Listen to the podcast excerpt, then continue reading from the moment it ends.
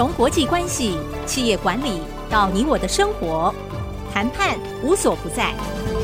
请听主持人刘碧荣带您了解谈判的本质，创造双赢。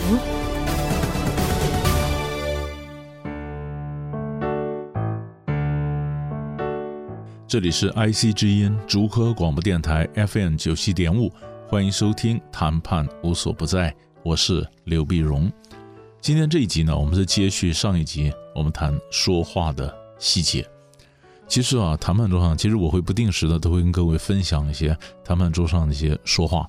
那么说话呢，我也会从呃中国人的说话、日本人的说话、西方人的说话，我们来看看这里面有哪些可以互相刺激。灵感啊，互相学习的地方。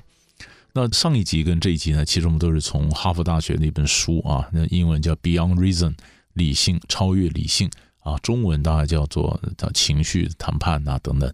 那么这里面有很多例句啊，很例句，就是因为主要就是它的这个这本书，它的它的一个前提就是情绪是闪不掉的嘛，那么我们大家都以为，呃，谈判是非常理性的，只靠左脑的，但是不是啊？情绪是甩不掉的，你没办法，你有情绪，我有情绪啊，所以情绪必须正面看待，那么那情绪必须正面看待的话，那他就必须要能够学会处理你的情绪，我的情绪，啊，那怎么样关照人家情绪，让人家的情绪得以平复？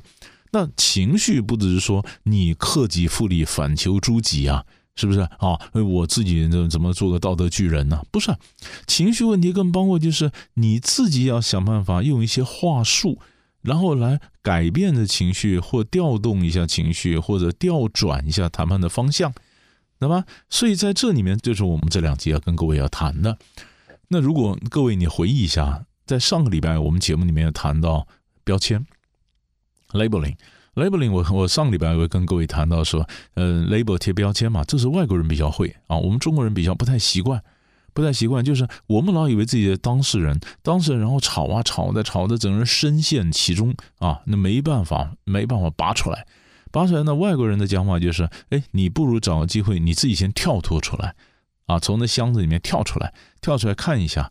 然后自我解嘲的跟对方讲说：“你看 我我们刚刚这两个，我们俩吵半天，其实这两个蛮好笑的。我们像小孩一样这样子吵啊，嗯，哎，那这样大家都卡在路上，我们就要往前走，那这个事情卡的我们谁也走不动，我们要掉个头啊。嗯，先讲讲大家的诉求点怎么样？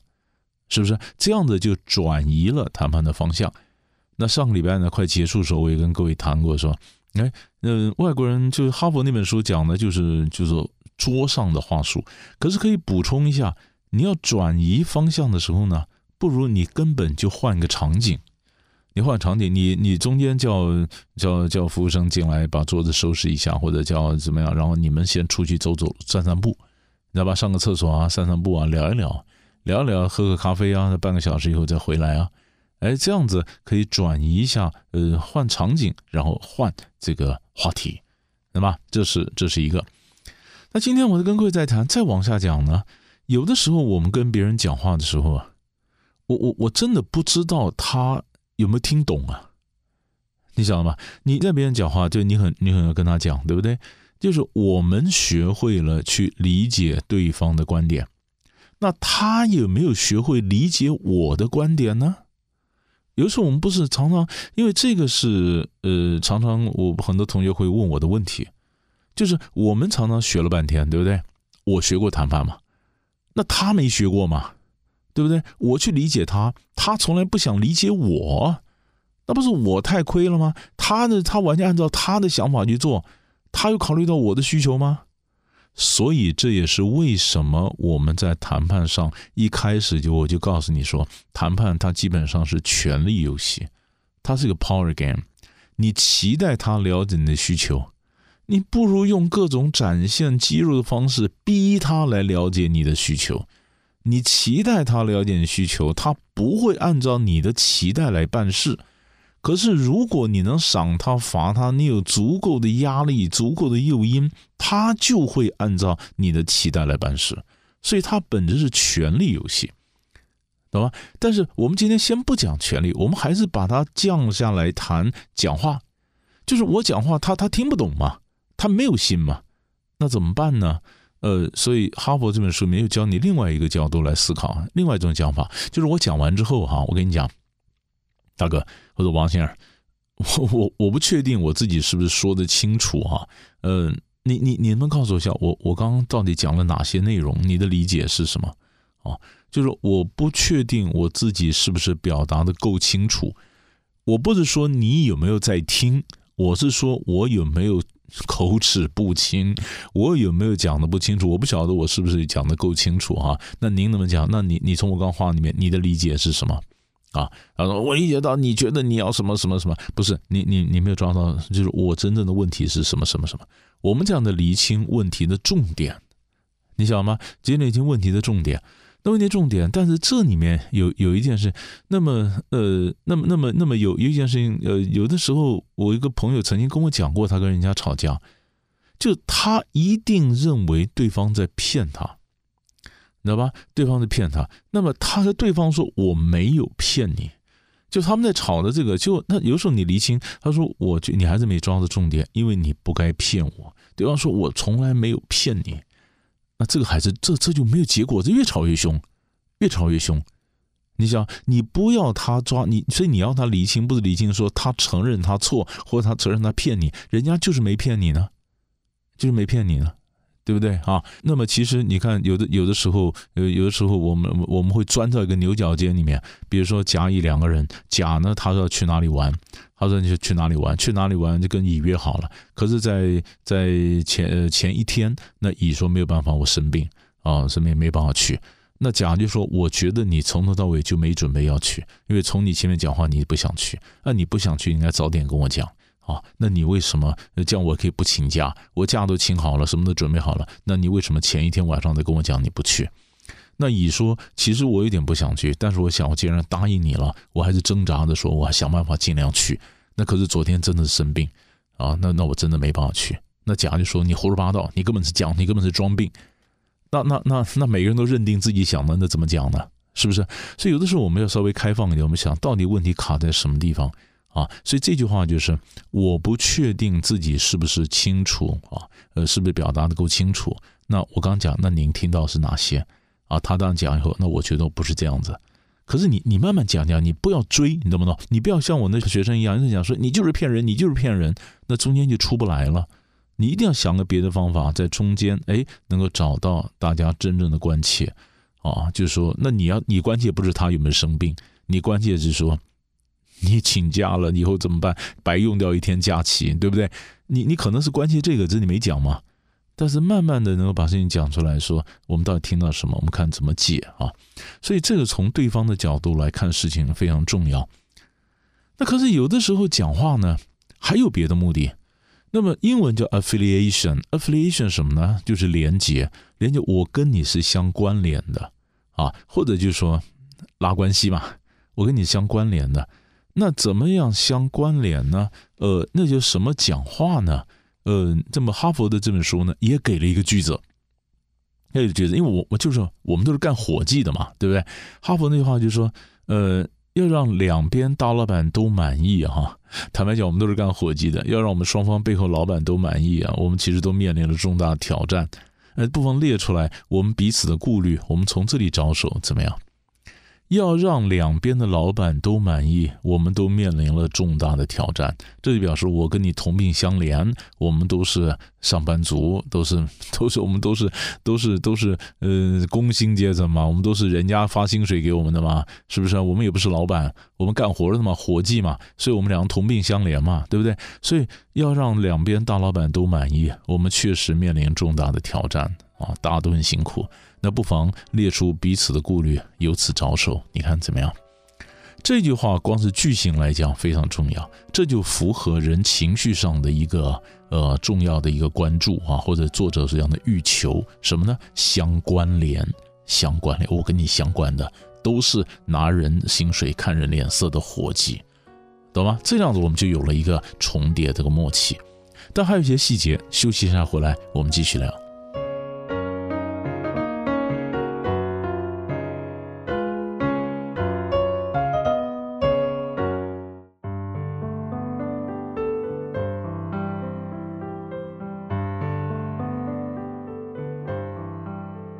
欢迎回到谈判无所不在，我是刘碧荣。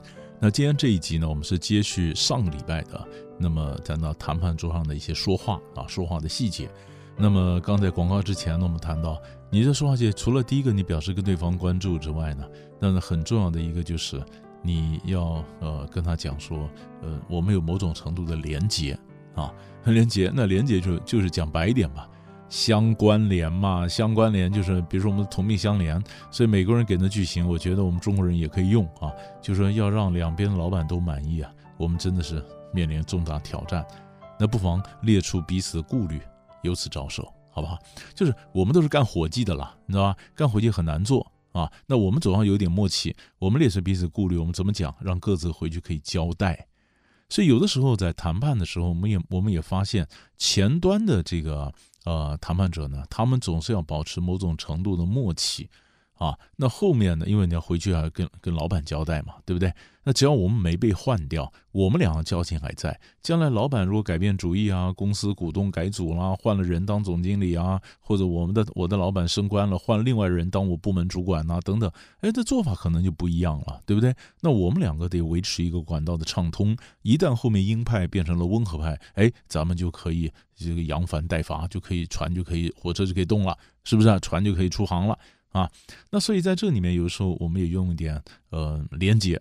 就是说，大家都是干伙计的，都很难交代，是不是哈？这是这是一个呃可以用的一个方法。那更有意思的是哈，那么作者里面呢也谈到跟我们想想的不一样的，就是下面讲第三点，就是就是美国的富兰克林呐啊，美国这个呃这个富兰克林从以前曾讲过，他说呢，呃，让我们欠他一点人情债。你知道吗？欠人情债，让他觉得跟我有交情，这话太有意思了。人情债，人情债本来就是就是维持维持交情的一个方法。所以我，我以前上课的时候，我也常讲，我说这个人呢，嗯、呃，你平常认识很多人，那都是人，对不对哈？不是人脉。那人和人脉的差别，在人脉有时候用一下嘛，动员一下嘛。你知道吧？不需要，不需要，呃，做的很，做的动员很厉害，但是你要动一下嘛。比如说你们公司在高雄啊，那我若到高雄出差，那你们有协议的酒店啊，你可能发个传真或跟酒店讲一下，我用你们家的协议价格，然后来住酒店，但是还是我出钱嘛，对不对？因为你跟人家签了协议价，你就要承诺有多少间房间，每年要卖的买的包下多少房间，我也等于帮你满足你的承诺，对不对？那你到台北来，呃，我们公司有一些承诺，呃，协议酒店，那也用我的价钱呃帮你订，当然还是你付钱，谁都不麻烦，但是大家都花了，都用了钱，然后都都动一下，是不是？动一下，所以这个这个常常讲的，这个就叫做这个动员一下。那么人际关系呢？以前我常讲就是人欠我，我欠人嘛，人欠我，我欠人，人欠我，我欠人，然后这关系就就就是活的，对不对？但是书上呢，在讲富兰克林讲的，他是从另外一角度来讲，不是人欠我，我欠人，是我欠他，我欠他，就是让他帮我一点点忙，让我欠他点人情债，这样子他就觉得跟我有了交情，那么？就是有的时候他可能不敢跟我来往，或者他怎么样，那他跟我有交情，哎，我也正好用这个理由，我常常去找他。对吧？如果是让他欠我，我去找他，他压力很大。可是如果我欠他，我常去找他，他没有那么大的压力，而且他也觉得跟我有交情，很多事情他比较敢开口，比较讲什么，关系忽然就暖起来了。这很有趣，这很有趣。所以我觉得以以前我想的都是平衡的，但是书上教你的是让我们欠他。我们常常很不喜欢欠人家，对不对？你你你干嘛没事欠人家的人情呢？欠的人情这本身有趣。然后最后一点，还有这人际关系更有意思的一点，就那书上讲了一个，你也可以试试看。他说啊，你你在脑筋里出现个画面啊，他是哈佛大学的教授 Roger Fisher，Roger 他讲 Roger 的那个办公桌啊，他的书上谈到他的办公办公桌是面墙的，你知道吧？他墙上有墙上一排书架，对不对？他的办公桌是面的书架的。那有客人进来或者有访客，我问你，你有访客，那你会怎么做？你一定把椅子反过来嘛？你本来这面墙，你椅子反过来，在前面拉这个椅子，访客就马上聊，对不对？那你想想看，这样一聊的话，那是不是你们的距离就拉近了？中间没有办公桌挡着呀，对不对？你你你想想看，平常我们到一个长官到个谁的办公桌里面，我们到办公室，可能我们我们可能坐在办公桌后面，对不对？办公桌可能是面对着窗呃大门呐、或者什么的。好，有访客进来，除非我走出来走到沙发区坐下来接待访客，不然有些人进来他就坐在我办公桌前面的两把椅子上。那我办公桌前面，他可能是我属下，可能谈点公事，坐到办公桌前面。那我是领导，我是长官，他坐我前面，我们不是高高在上吗？那中间不是有办公桌隔的，两个人就很难熟啊。那怎么样去所谓拉近彼此的距离呢？那你刻意的要坐在一起，又显得太矫情、太刻意了嘛。所以 Roger 用的方法太有趣了，就是他的办公桌设计的就是面对墙。任何人进来，他办公室当然也不是很大了。美国那个教授，呃，那个研究室也不是很大。但是你进来，我本来面对墙啊，你进来，我总要椅子转身来跟你讲。一转身跟你讲，办公桌就在我后面嘛，不是吗？那我们两个中间没办公桌挡着，那你说我们两个中间距离是不是更温暖了一点？是不是？那更温暖一点，那坐旁边的椅子那可以聊，更温暖一点。这是从整个大的这个房间的摆设。从大的这房摆设这样子转过来，也可以在所有讲话里面，就是就是就是换个场景，你想吗？就这样，哎，你是你是讲说，哎，我们两个彼此相关的啦，我们都有一个五岁的小孩啊，嗯，我们都是奶爸啦，我们的生活都很辛苦啊，我们都有严苛的老板啊，什么什么，哎，讲着讲着，你那个这个话题就进了。不是吗？你这是营造气氛嘛？所以你看上一集的时候，我就告诉各位，我们卡住了，我们可以中间叫停，出去散散步。在趁着散步的时候呢，可以用比较轻松的话题为我们刚刚行为那么下个标签，下个注脚，然后回来转换一下战术，对不对啊？那么现在我就教你另外一个同样的场景，但是这同样场景，但是场景不是坐在办公桌前面谈，这场景是让你自己办公桌转过来。当然了，你可以讲说，那么这个这本哈佛这本书的作者他是教授，教授也许平民嘛比较方便啊。那你做官嘛，你做长官嘛，嗯，或者你是个主管嘛，你前面这个桌子。但是，但是有的时候是可以想办法换个角度来设计的，你知道吗？所以，所以我就我我，所以我当时看到看到讲 Roger 的这个这个他这个办公桌是面对墙，面对书架。然后客人进来，转身一谈，哎呦，我拍案叫绝，我说太太有意思了。除非他是不小心这样碰到，如果他是经过深思熟虑的这样设计这样摆，那还真的有巧思，你知道吗？真的巧思。所以这样的讲话拉近啊，所以我们彼此的不，我们彼此的距离啊，在拉近。然后我们讲到，那你那我刚刚讲说，你你可以讲老板，对不对？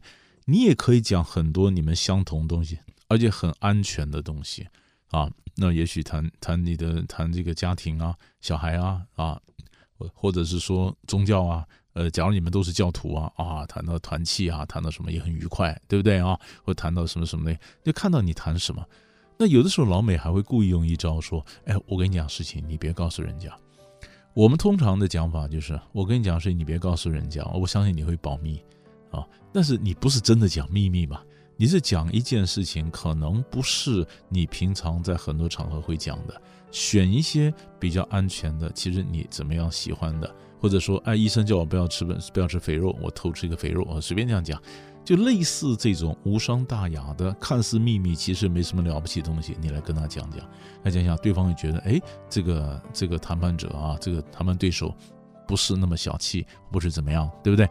尤其，你跟他谈的时候，这个这个东西就是连接在一起，缓和这个气氛，让他们没有这样太多的一个戒心，然后后面才讲得下去。你晓得吗？啊，从讲话到你的办公桌的摆设，到讲话的场景，其实每一个都是一个创造出来的有利谈判的一个氛围。这应该可以给各位一些参考。谈判无所不在。我是刘碧荣，我们下礼拜再见。